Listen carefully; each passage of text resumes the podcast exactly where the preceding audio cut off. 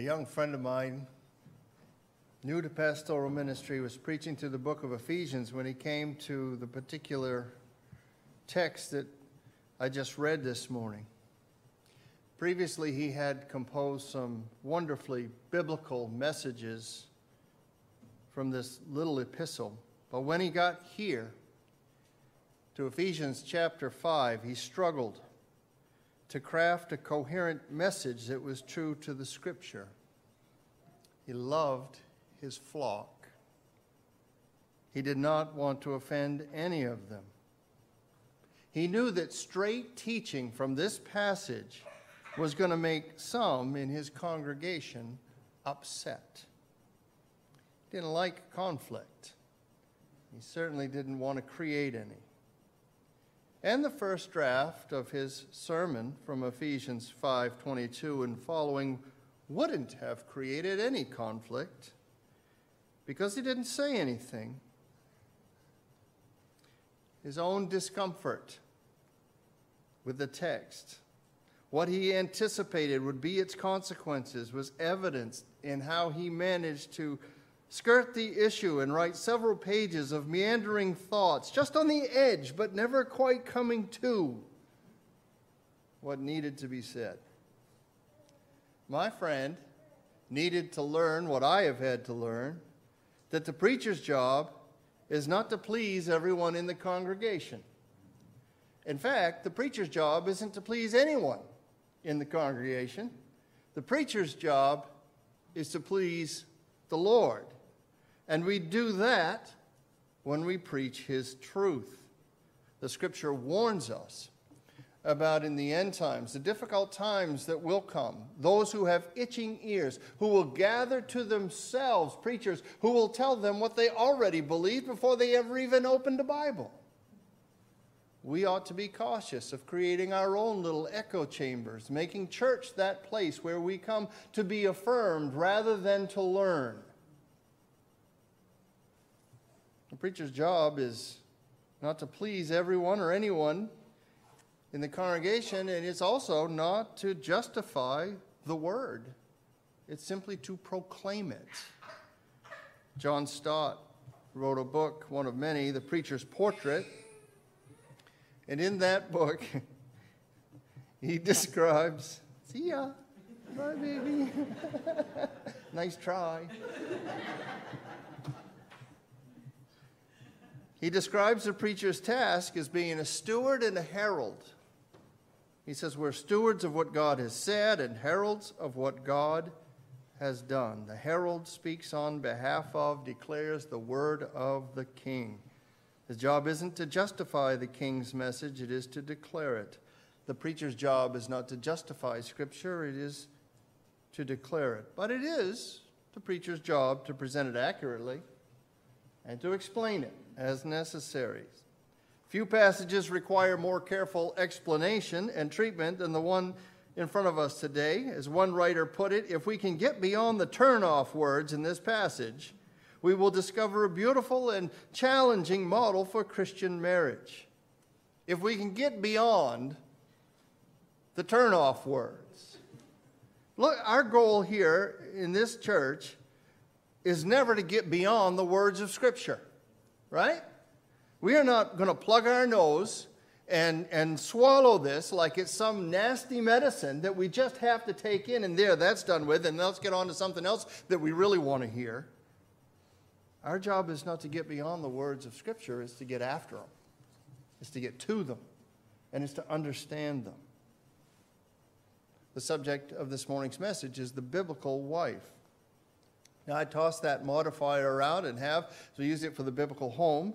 Um, perhaps a little bit too easy. I'm assuming that you all know what, what I mean when I say biblical, but just to be sure, when I say a biblical wife, I mean a wife who lives in accordance with the pattern and the parameters set for her by the very Word of God. You don't come to worship in a Christian church to hear the wisdom of the world. At least I hope you don't.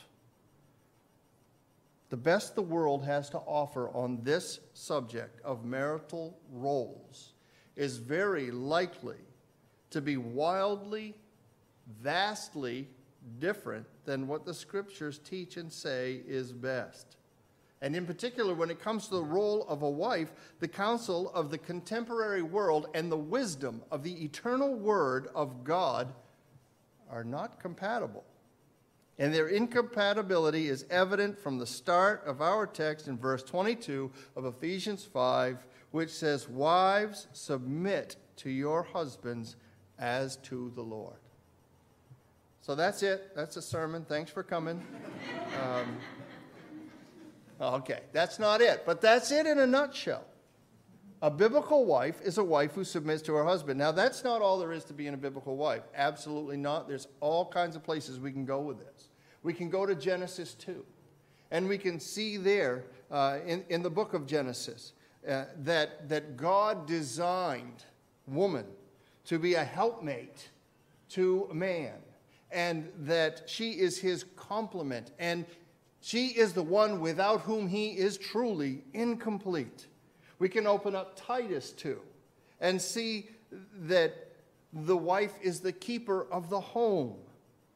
Or we could go to Proverbs 31, which is a portrait of the excellent wife who is industrious, who is hardworking, who is savvy in the business world while caring for her children and supplying all the needs of her family. Or we could look at any number of proverbs that instruct a wife in how to be and also how not to be a godly wife. Scripture offers example after example of wives who do this wifing thing very well and some who don't. And we could go in a multitude of directions this morning, but as we have been studying the biblical home, as Pastor Mike preached on the biblical husband and the biblical child in the book of Ephesians, so that's the book that we're opening this morning. That's where we're going to find our teaching. Let's pray. Father, we, we submit ourselves again, we humble ourselves underneath your word, knowing that we're coming to a passage of Scripture that has created conflict and has not been well received and has been misunderstood and misapplied. Lord, we need you to understand your word every time we open it, and we especially need you now. Help us by the power of your Holy Spirit to discern your truth. We pray that your grace would flow through this place as we humble ourselves to know what you intend for us to learn today. We ask and pray these things in the name of our Lord and Savior, Jesus. Amen. Wives, submit to your own husbands as to the Lord. Now, this verse before us is a command, it's not a suggestion. And anytime we come across a command in Scripture, it's important to understand what it is requiring of us and what it is not. And it's also helpful if we can discern it to understand the why behind it. And in order to do this, we have to locate this particular verse in its larger context in the passage. Anybody been in this church for any length of time understands how we harp on context. It's what helps you understand the word, what came before it, what comes after it. The requirement of submission here in this section begins earlier, I think it's verse 21 which calls all believers to mutual submission as a way of distinguishing ourselves from the world and a way of honoring the God who made us. If you're familiar with the structure of the book of Ephesians, did you understand the first three chapters? There are six chapters. The first three chapters, we call those the indicative. They set the stage, give you the rationale. This is the why. The next three chapters, this is the imperative.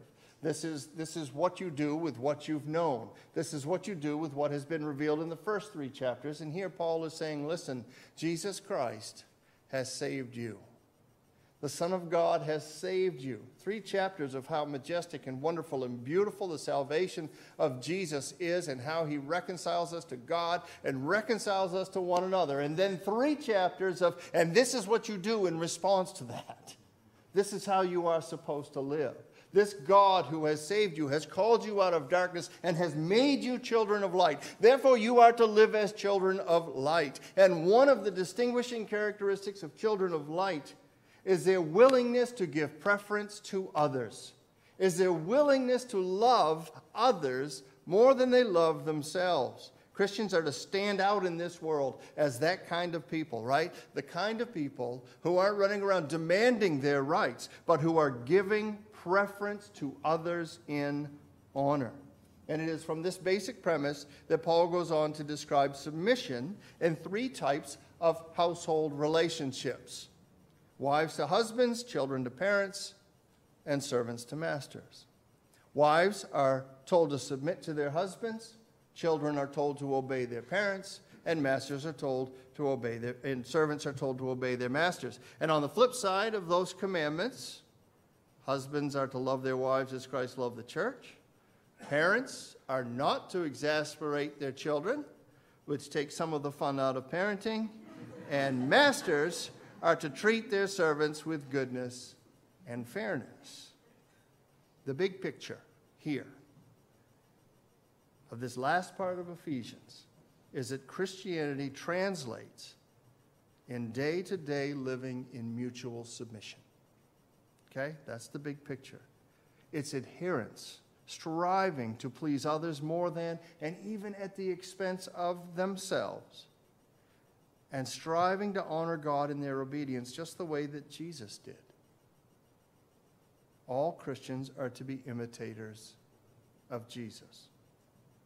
So that's the context. And knowing this context at least prevents anyone from focusing in on this first verse, verse 22 of chapter 5, and believing that somehow wives are being singled out, that they are being picked on in some way, that they are, they are uniquely called to submission. The truth of the passage is that every Christian in his or her household relationship is commanded to submit in some way.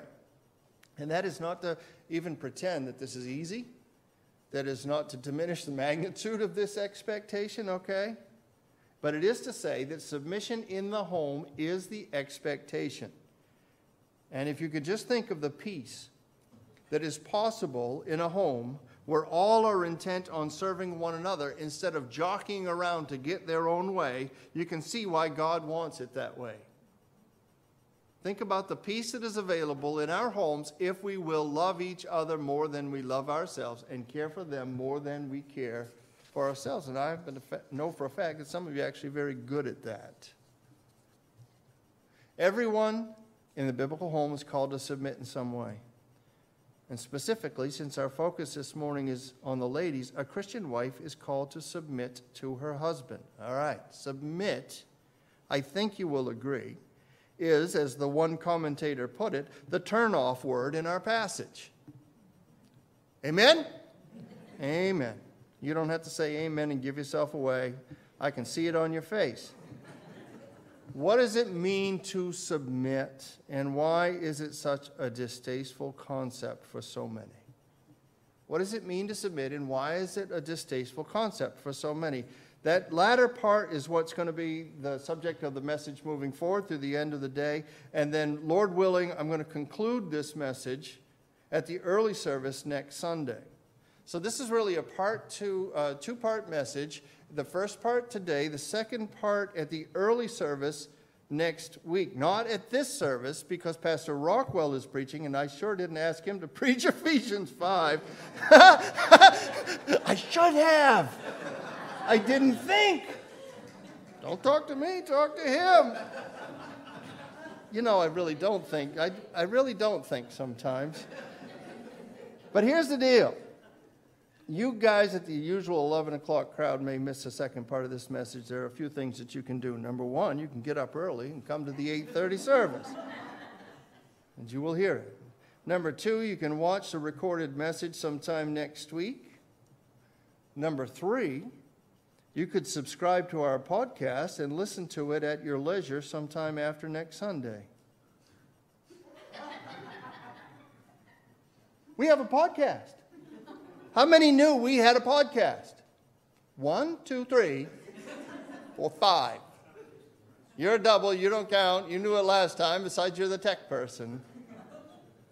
All right. We actually do have a podcast. Don't ask me to explain it. I can't even define it, but I know this Next week, we'll have some information for you about how you might sign up for the podcast. And that, that's for this as well, but it's also, again, I told you that we're ramping up for the fall, but we're also ramping up COVID contingencies, and we do not want to be disconnected. So, one of the ways that we can stay connected is through that publishing of that podcast and making sure you have access to the teaching that's coming out of this church. All right, let's move on to submission. Why isn't it easy? Why do so many bristle at this idea? I'm going to suggest three reasons why we might find it difficult to submit. First is this we naturally resist authority. We naturally resist authority. Now, that's not news, I know it. But I do think it's probably underestimated. I do think that the the depth of this issue in, in us humans, the width of it, the breadth of it. Uh, this thread that runs through us, this anti authority thread, is probably bigger and more influential than most of us want to concede. In fact, it's so normal that it's kind of, and so natural that it's kind of common. And, and so we don't always question it, and we don't question it in others. But it's not really a healthy thing. I know it's not a shock to you that we have a problem with authority. And as I said in the early service, if this doesn't apply to you, just let it fly, okay? I'm not talking to you if you don't have a problem with authority. You could talk to me about how you don't have a problem with authority. Some people are really bad with this, some people appear worse with it than others. Uh, some of us are really just have a problem with authority, choose to kind of quietly rebel. And but here's the deal we are rebels. Every one of us. It's a sinful nature in us. We are rebellious. The prophet Isaiah rightly describes us. Isaiah 53, verse 6 All we like sheep have done what? Do you remember what he said? We've gone astray. Each of us have turned to his own way. We want to do what we want to do. And we don't want somebody else telling us what to do. And if somebody does tell us what to do, we may not do it. And our lives are probably littered with practical examples of how much we actually resist authority. Whether that authority is our government or our bosses or even God Himself, we are prone to resist it, sometimes even resent it. I think that's why God has to tell us in His Word that He has established authority and that authority is for our good. But our submission is made difficult by our natural resistance to authority. And for the biblical wife, the specific authority of the husband, who, who, as we see in verse 23, is established by God as the head, and in truth may not be the best husband in the world. That's a tough authority to submit to. Number two, we misunderstand the purpose of authority. So we have a natural aversion to authority, but number two, we misunderstand the purpose of authority. Authority and order, as given by God, are for human thriving. Well, we don't always see these boundaries that God sets up as good, do we?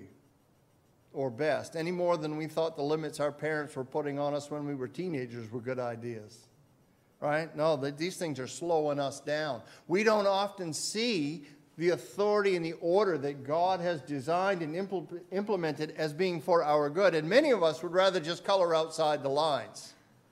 We're just going to break the rules.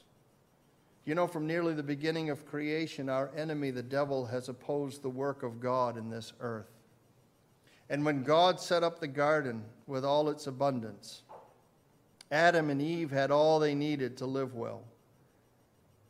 God granted access to everything save one tree. Remember what that was? The tree of knowledge of good and evil. If Adam and Eve were to eat of that tree, God said, You'll die.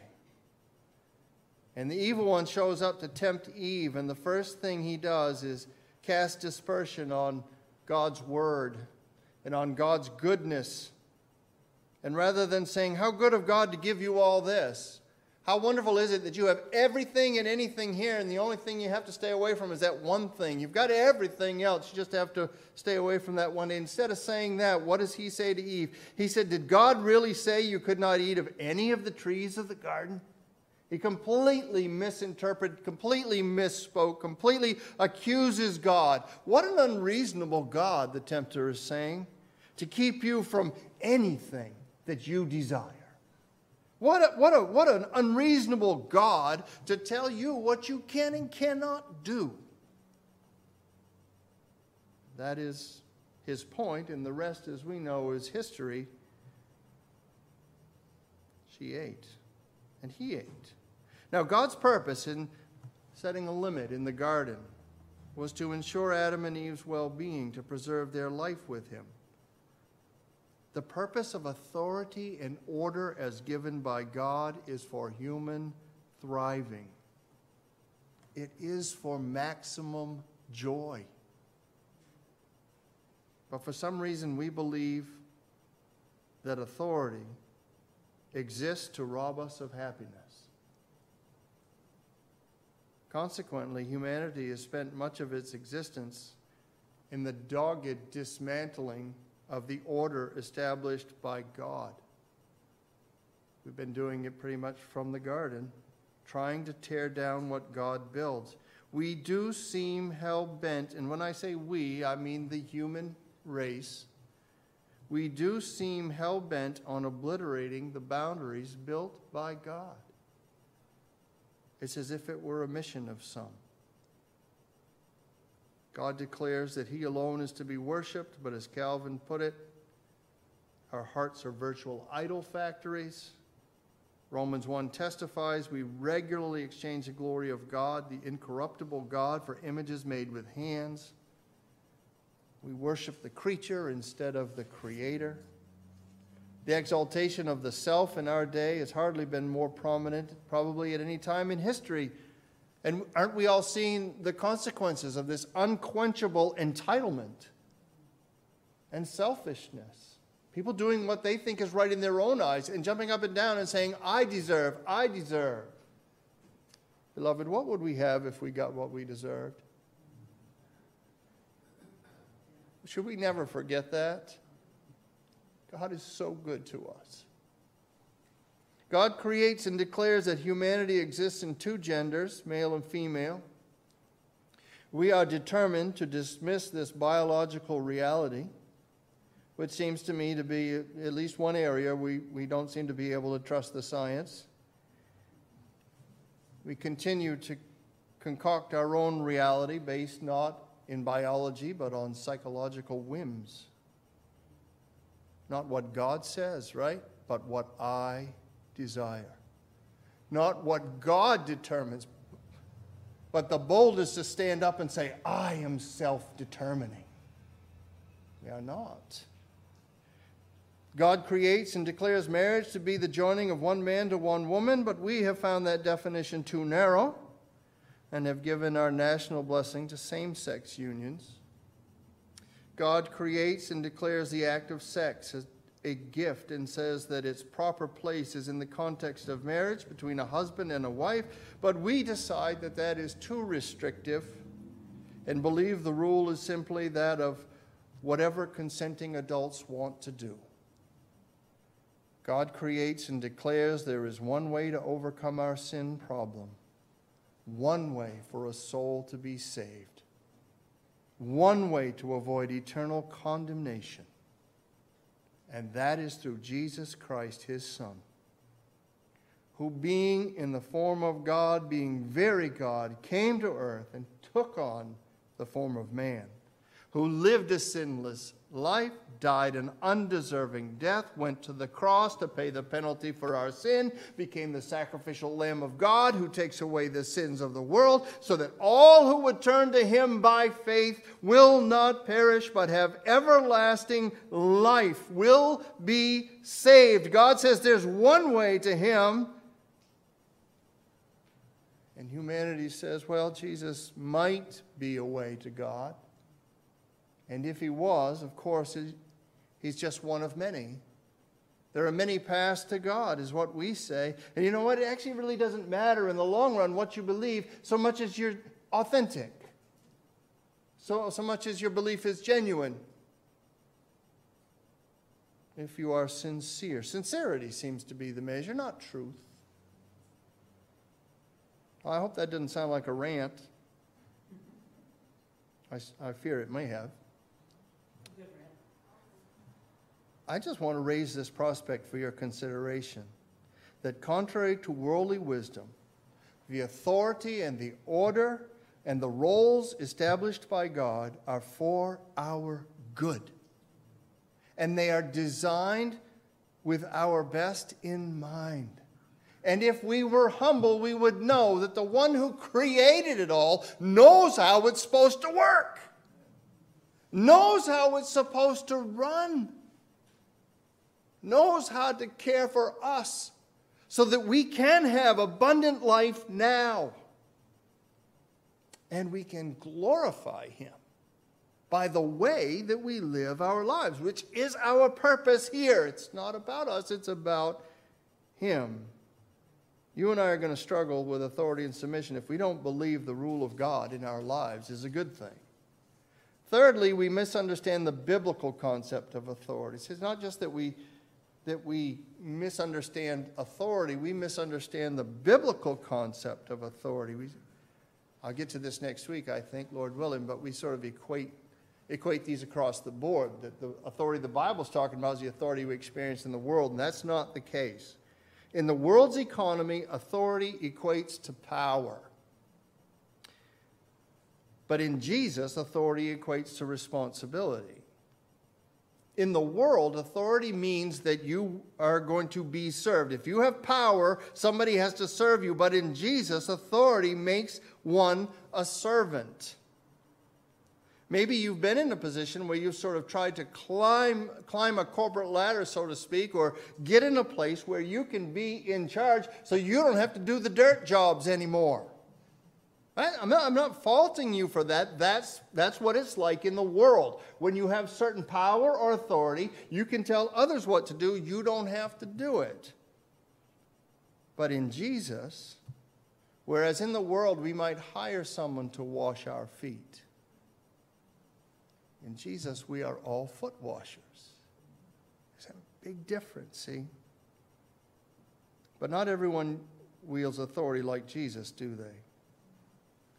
And we are going to naturally resist authority when we know or believe the person exercising it is acting on his or her behalf and not ours. Somebody exercising authority for themselves and not for us is the Bible has a term for that. It's called lording it over, and lording it over is not God's way. Using strength or force to overpower another is not God's way. Not even in places where clear authority is established, like in the church. The Apostle Peter wrote to leaders in the early church I exhort the elders among you as a fellow elder and a witness of the sufferings of Christ, as well as a partaker in the glory that is going to be revealed. Shepherd the flock of God that's among you, exercising oversight, not under compulsion, but willingly, as God would have you, not for shameful gain, but eagerly, not domineering over those in your charge, not lording it over. Yes, you have oversight. Yes, you have office, but you have no right to lord it over. Matthew records Jesus teaching to his disciples after the mother of James and John sought a special place of honor for her sons in Christ's kingdom. An interesting story you may recall. Matthew chapter 20, verses 25 to 28. But Jesus called them to him and said, You know that the rulers of the Gentiles lord it over them, and their great ones exercise authority over them. It shall not be so among you. This is how the world does it. But Jesus said, Not among you, not among my disciples. You guys are different. You're supposed to deal with this thing differently. And lording it over somebody else is not God's way. And that's why I think, as God in, in Ephesians gives authority to the husband over the wife, he explains what it looks like. And what does it look like?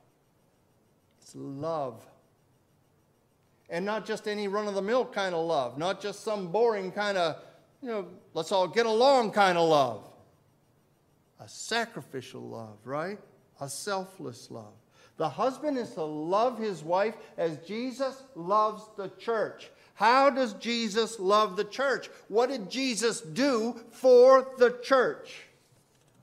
He died for the church. He gave himself up for the church. He made himself of no, of no importance for the sake of the church. Jesus considered the status he owned, the rightful claim that he has as the Son of God, God Himself, and he still decided to become nothing. He still decided to humble himself and become a man, to become a servant, even unto death. That's love. That's the love that a husband is called to, right? And I have said it in more than one occasion in a counseling session. I'm no prophet, but I got a feeling I'm going to have to say it again. To the husband and the wife who have locked horns, who cannot get over an issue, who can't get past something, who have their heels dug in, I have said, brother, you need to die. Brother, you need to die. You need to give yourself up for her. That's what Jesus commands you to do. That's the kind of love you're supposed to have. You see, biblical authority is not power over, biblical authority is responsibility too. But even in Christian circles, the truth has been missed. And, and the text before us has been used and abused and is still used by some to justify bad behavior. Kent Hughes, in his commentary on Ephesians, writes this He says, The truths of this text have been perverted and abused by disordered and sinful men.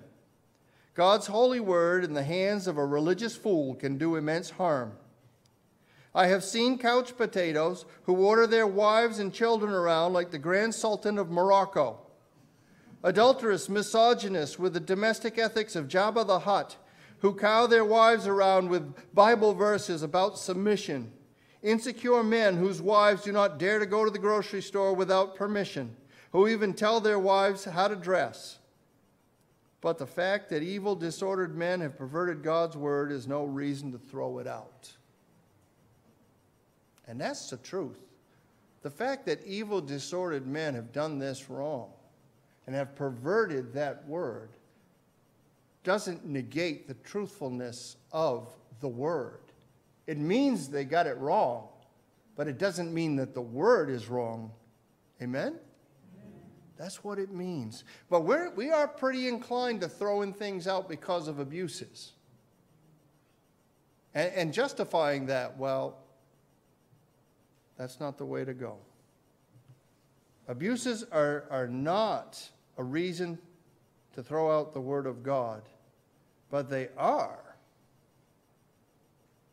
an understandable reason to be skeptical about this idea of submission. These abuses are enough to give a reasonable woman pause.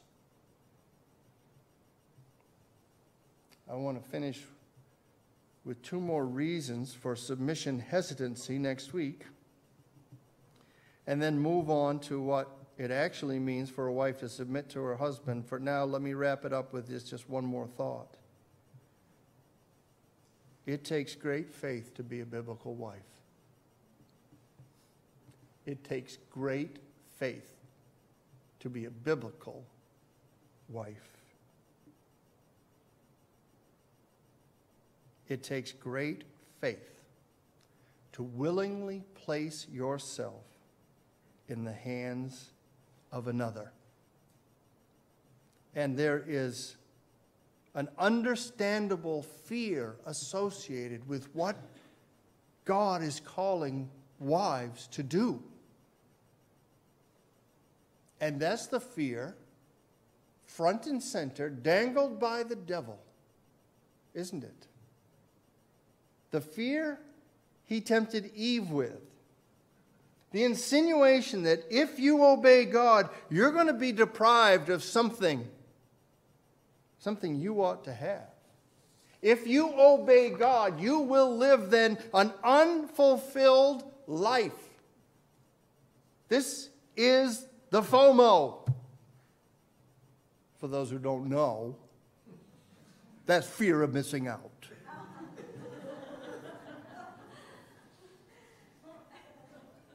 like I'm in the know. Is that funny? This is what the devil does.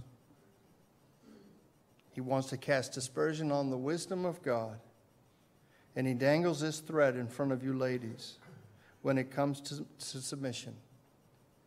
And he puts it in your brain that if you give yourself away for the sake of God and for others, you're going to be miserable. And he tells you that if you will not do that, if you, if you, if you do what God says, if you don't look out for yourself, no one will. That's what he tells you. You better take care of yourself. You better get your own back. And he tells you you deserve better. You deserve better. What if what if what the devil's telling you isn't true? What if the great pleasure and sense of fulfillment that we all seek is found not in self love and not in self protection, but in love for God that translates into selfless love for others. What if what God says is true? Whoever would be great among you must be your servant, our Savior said. And whoever would be first among you must be your slave, even as the Son of Man came not to be served, but to serve, and to give his life a ransom for many.